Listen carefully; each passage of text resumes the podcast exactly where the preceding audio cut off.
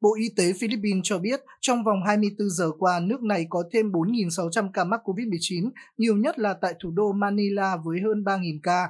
Đây là con số cao nhất các ca mắc COVID-19 trong ngày kể từ hôm 24 tháng 10 năm 2021. Tỷ lệ người dân dương tính với virus SARS-CoV-2 ở Philippines hiện đã lên tới 14,8%, cao gần gấp 3 lần mức 5% để mở cửa nền kinh tế, theo khuyến nghị của Tổ chức Y tế Thế giới.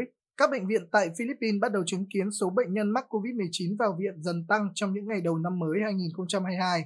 Tại Bệnh viện Đa khoa Philippines, số người nhập viện vì COVID-19 tăng gấp 3 lần trong tuần qua và đã lấp đầy 85% tổng số giường bệnh. Trong khi đó, Trung tâm Y tế Gat Andres Bonifacio ở Manila đã phải thông báo tạm ngưng tiếp nhận bệnh nhân cấp cứu vì nhiều nhân viên y tế tại đây cũng bị mắc COVID-19. Bộ Y tế Philippines cho rằng các ca mắc COVID-19 còn có thể tăng theo cấp số nhân khi nước này đã phát hiện ít nhất 3 ca nhiễm biến thể Omicron trong cộng đồng vào giữa lúc người dân gia tăng di chuyển trong dịp lễ mừng năm mới. Công ty nghiên cứu tư vấn OCTA ở Philippines cảnh báo tỷ lệ dương tính với virus SARS-CoV-2 ở thủ đô Manila sẽ vượt qua mốc 30%, vốn là kỷ lục hồi tháng 4 năm 2021.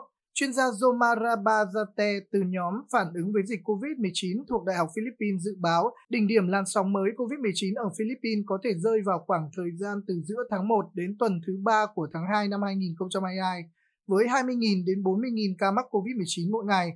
Để ứng phó với tình hình dịch phức tạp trở lại, từ ngày hôm nay đến ngày 15 tháng 1, chính quyền thủ đô Manila nâng mức cảnh báo dịch bệnh từ cấp độ 2 lên cấp độ 3. Ở cấp độ này, các lớp học trực tiếp sẽ tạm ngưng hoạt động. Các cơ sở kinh doanh trong nhà chỉ được hoạt động tối đa 30% công suất, cơ sở ngoài trời được hoạt động tối đa 50% công suất và khách tới phải tiêm chủng đầy đủ. Các điểm du lịch, vui chơi giải trí, dịch vụ ăn uống, phòng tập thể thao cũng sẽ giảm hoạt động.